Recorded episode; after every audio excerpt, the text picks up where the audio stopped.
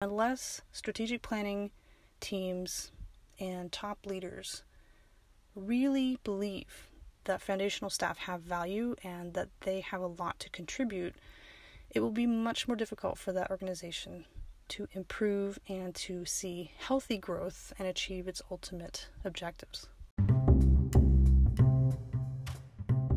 Welcome to What's Wrong with Your Business, a podcast where we examine the problems that keep business owners up at night. From long term strategies to risk management tools, you'll hear a variety of ways to identify what could be going wrong and how to adapt in a rapidly changing market. I'm your host, Grace LeConte. I'm a consultant, futurist, and writer on topics related to healthy feedback loops, workplace equity, and creative communication strategies.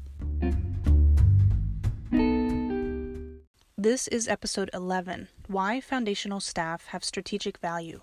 A few years ago, I gave a presentation that I had prepared for, and I was so excited to share what I had learned about management principles with some high level decision makers in an organization. Everything went well, I heard some great feedback, but one person responded with something that has never left me, and it was actually pretty disturbing at the time. They said, that someone in their housekeeping staff could have taught that better than me. So, of course, being quite proud of what I'd done, I initially felt very concerned. I wasn't sure if the client that had hired me to do this presentation was upset. They were not. Or if I had said something hurtful. I really didn't think I had. So I took a few weeks to really examine my own motivations why did I feel like I had so much to speak about in strategic decision making? I mean, yes, I've done it for many years. I have training in it, I have education, and I've completed many projects in strategic planning and decision making and risk management. But honestly, is that the best source of information for someone who really wants to make a difference in an organization? And the more I thought about this, the more I realized that that feedback came from the right place. It's absolutely true that a housekeeper has more to say about this than someone in a high level decision making capacity because a housekeeper has a perspective on that organization that no one else can give. And I want to share in this episode some key things that maybe will help you to rethink the lowest level employees in your organization and consider how important their perspective is on strategic decision making. Okay, so the first thing we need to go over is definitions. I love talking about the meaning behind phrases and words because we each have a different way of defining things for ourselves.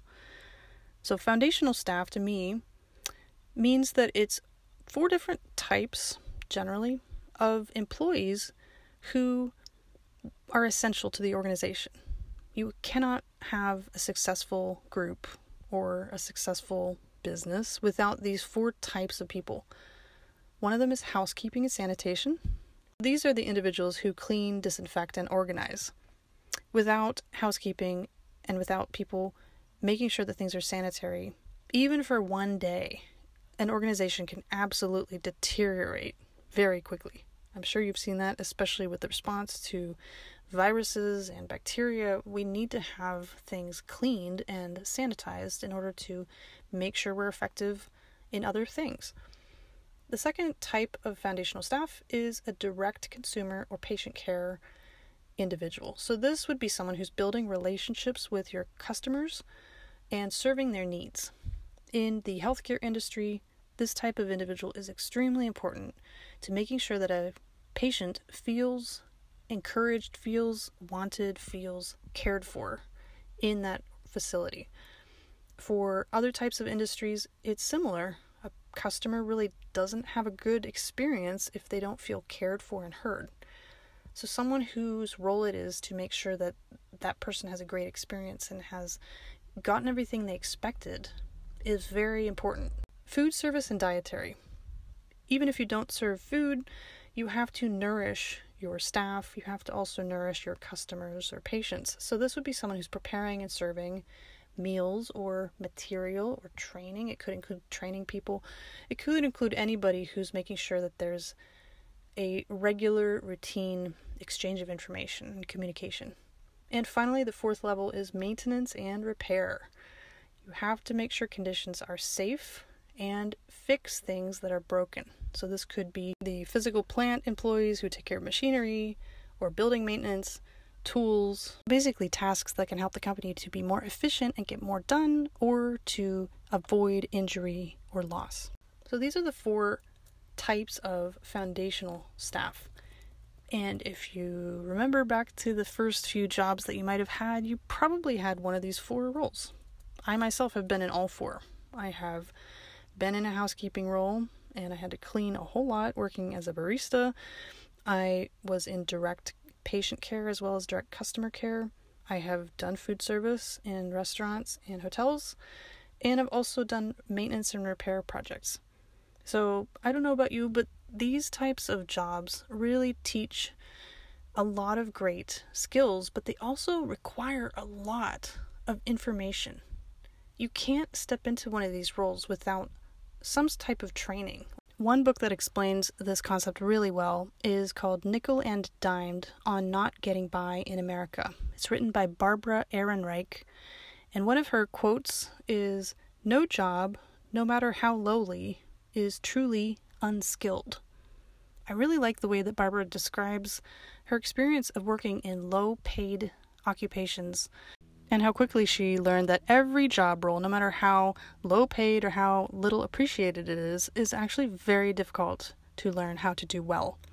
It takes a lot of expertise and skills and training and understanding of how that role fits into the organization's ultimate goals and in my own experience of moving up the corporate ladder, I found that the higher up I went, the less connected I was with employees at the bottom of the organization where I worked.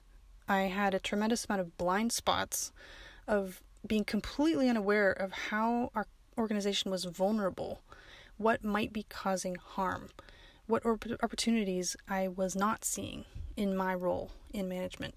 And I think this is a really common problem that many companies face.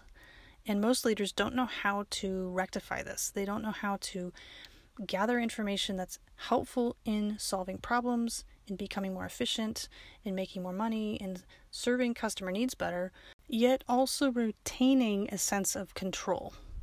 Fight, flight, or freeze are our main responses to a situation that seems like it will be a threat to us. And this is true of the entire human race. We all respond in those three ways primarily. We either fight by becoming more aggressive, we flee by retreating and completely stepping away from the problem, or we freeze, which means we stay within the situation but we don't have a solution. So that's actually the most dangerous because it still allows the threat to affect us and to hurt us, but we don't leave and we don't fight against it. The most useful response in a situation where you are afraid of something is to face the problem. You're engaging and you're trying to find a solution, but you're also attracting all the resources that you'll need to defend yourself against harm.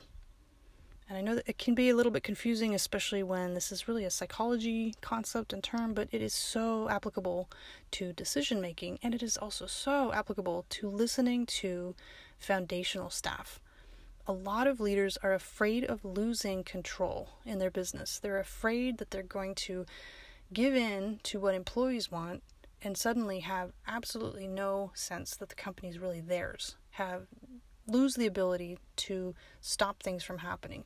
Watch employees kind of take over and change the course of the company or even cause harm to the organization. You can look up the, my previous episode on honeybee, scorpion, and nuclear employees, which is episode 7.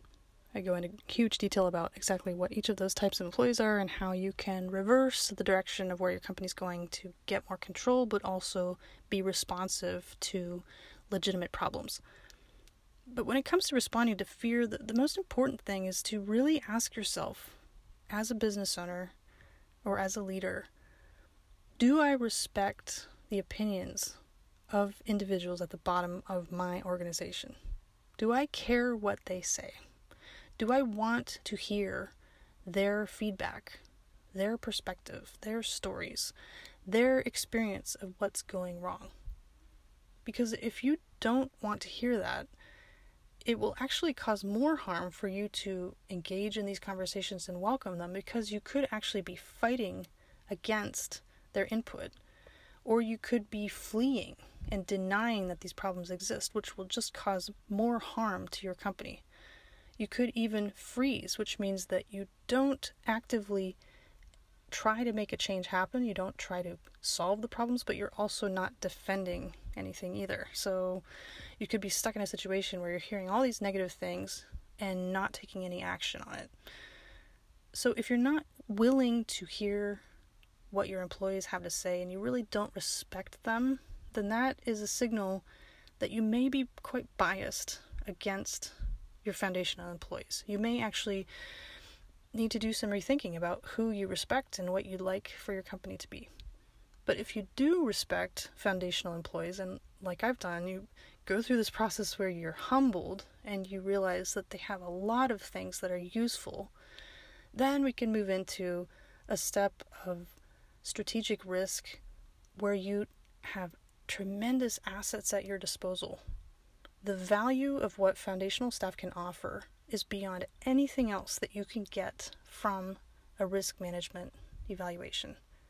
Because foundational staff see every single day what is going wrong, and they also have a unique perspective on how to fix it. An outside consultant may be able to give some advice, may be able to see some things that you can't, but without engaging those foundational staff, it's impossible to have a full scope of what is going wrong and how to fix it. That's why I wanted to spend this episode explaining the value of foundational staff and encourage you to have these discussions with your staff.